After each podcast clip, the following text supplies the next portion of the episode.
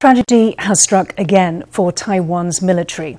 An F 5E fighter jet crashed into the sea off the coast of Taidong Thursday morning, killing the pilot on board.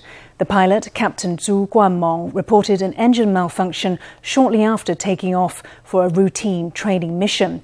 He was able to parachute out of the plane before it crashed, but was found in the water without vital signs. His death is the latest in a string of military training fatalities that have drawn concerns over equipment safety. An F 5E fighter jet and its pilot crashed into the sea on Thursday. Upon receiving the the military launched an air, land, and sea rescue operation. A helicopter hovered at sea over the crash site, and the pilot was sent to the hospital for emergency treatment.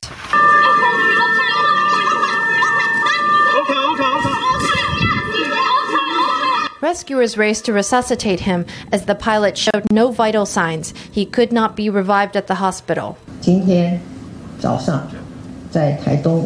This morning, a fighter jet crashed off the coast of Taitung. I would like to take this opportunity to express my sincere condolences to his family. I have asked the Ministry of Defense to investigate the cause of the accident. 飞机在离地之后，飞行员呼叫 After the aircraft took off, the pilot reported that the right engine was malfunctioning. With regard to the details of the malfunction and the communication that took place, that information has all been listed as evidence in this case. The F5 has two engines. If one engine fails, the other engine can keep the plane in flight, although there will certainly be an effect on aircraft control. Zhu, 29, was an Air Force captain with over 700 flight hours. He was also a guitarist in rock band called Tiger Band, which was made up of airmen.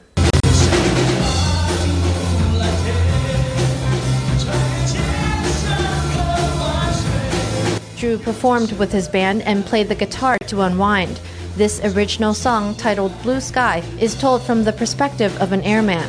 因为平常白天就是飞行嘛， We're usually flying during the day. Flying can be said to be fairly demanding work, so naturally during the day we're all a bit more tense. But at night, if I have time, I listen to some music. I try writing music and exploring new ideas. As the investigation gets underway, the Air Force has grounded all F 5 fighter jets. Speaking at the Legislative Yuan in the afternoon, National Security Bureau Chief Chiu Guozhen became visibly emotional when discussing the accident. 实行国家安全的工作还是要做，所以国军是 面临蛮大难处的。哎 It's the latest in a string of accidents for Taiwan's military. In just the last five years, there have been six aircraft crashes, each a strain to military morale.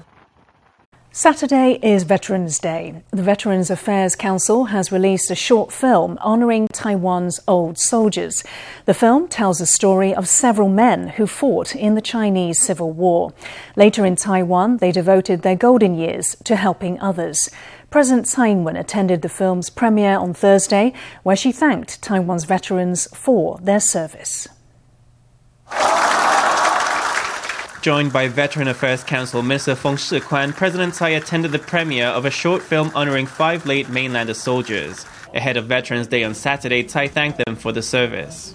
今天借着这个活动，我要向获得表扬的农民楷模 At this event today, I would like to express my greatest respects to these model veterans, these outstanding veterans to whom the film pays tribute.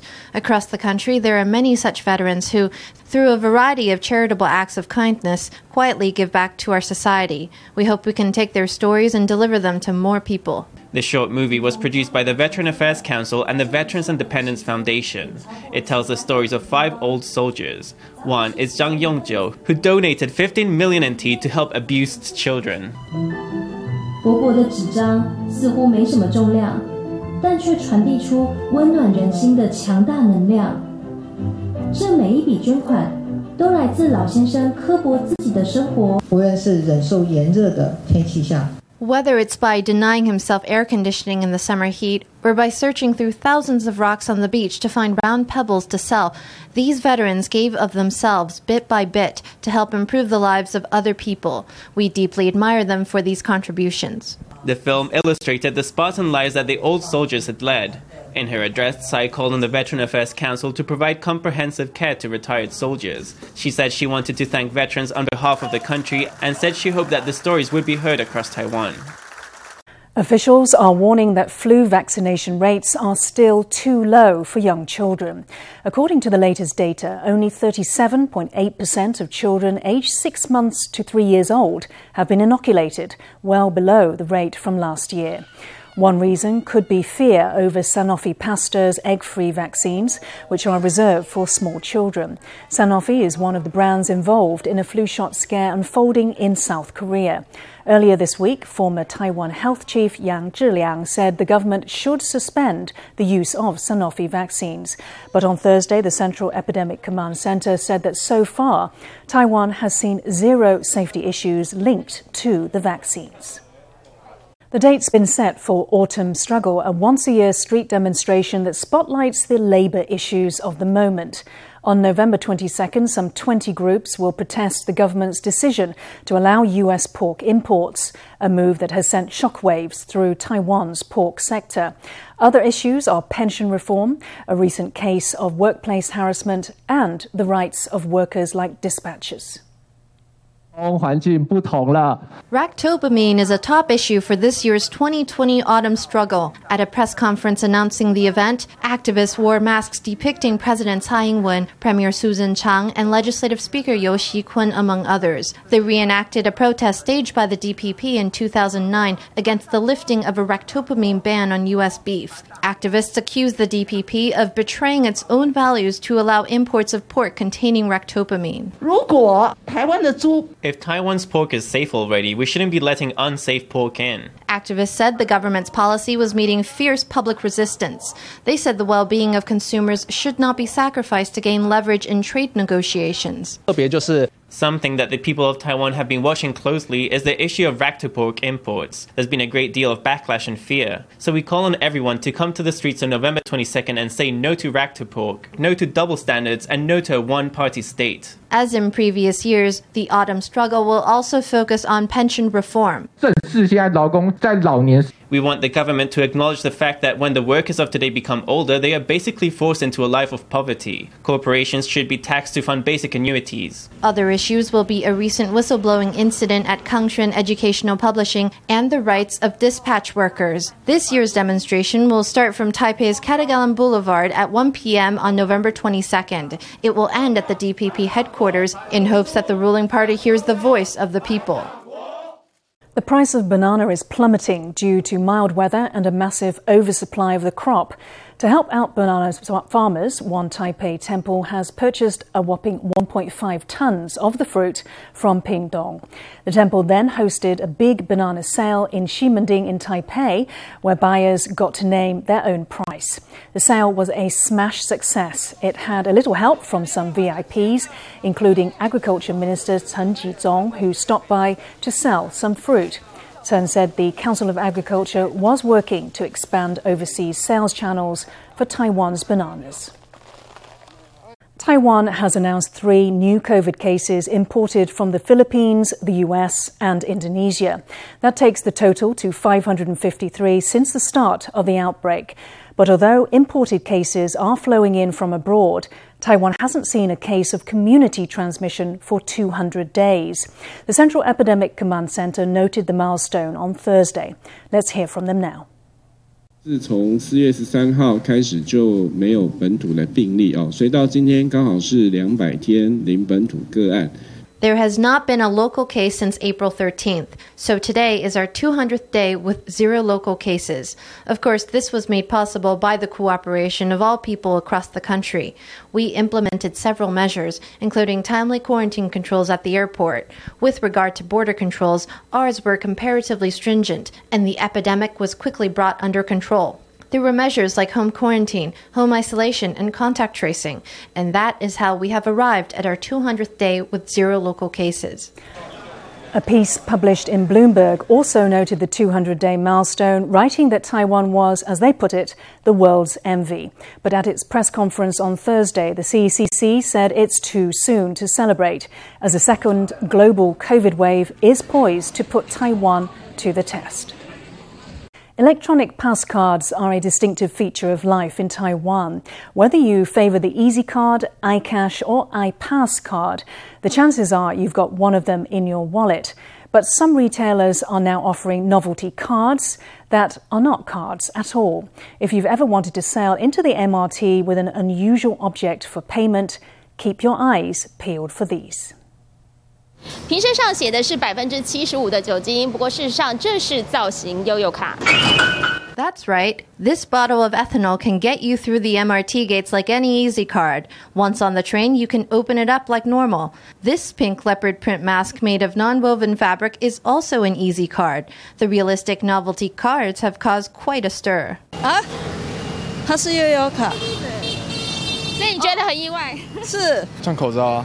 那它其实是那个悠游卡。哦，真的哦，我有听说。The bottle shaped Easy Card is made of polypropylene. Its genius design allows you to store small objects or fill up on real ethanol to keep up your hygiene protocols on the go. The first batch of 7,000 released by an online retailer were snapped up in no time.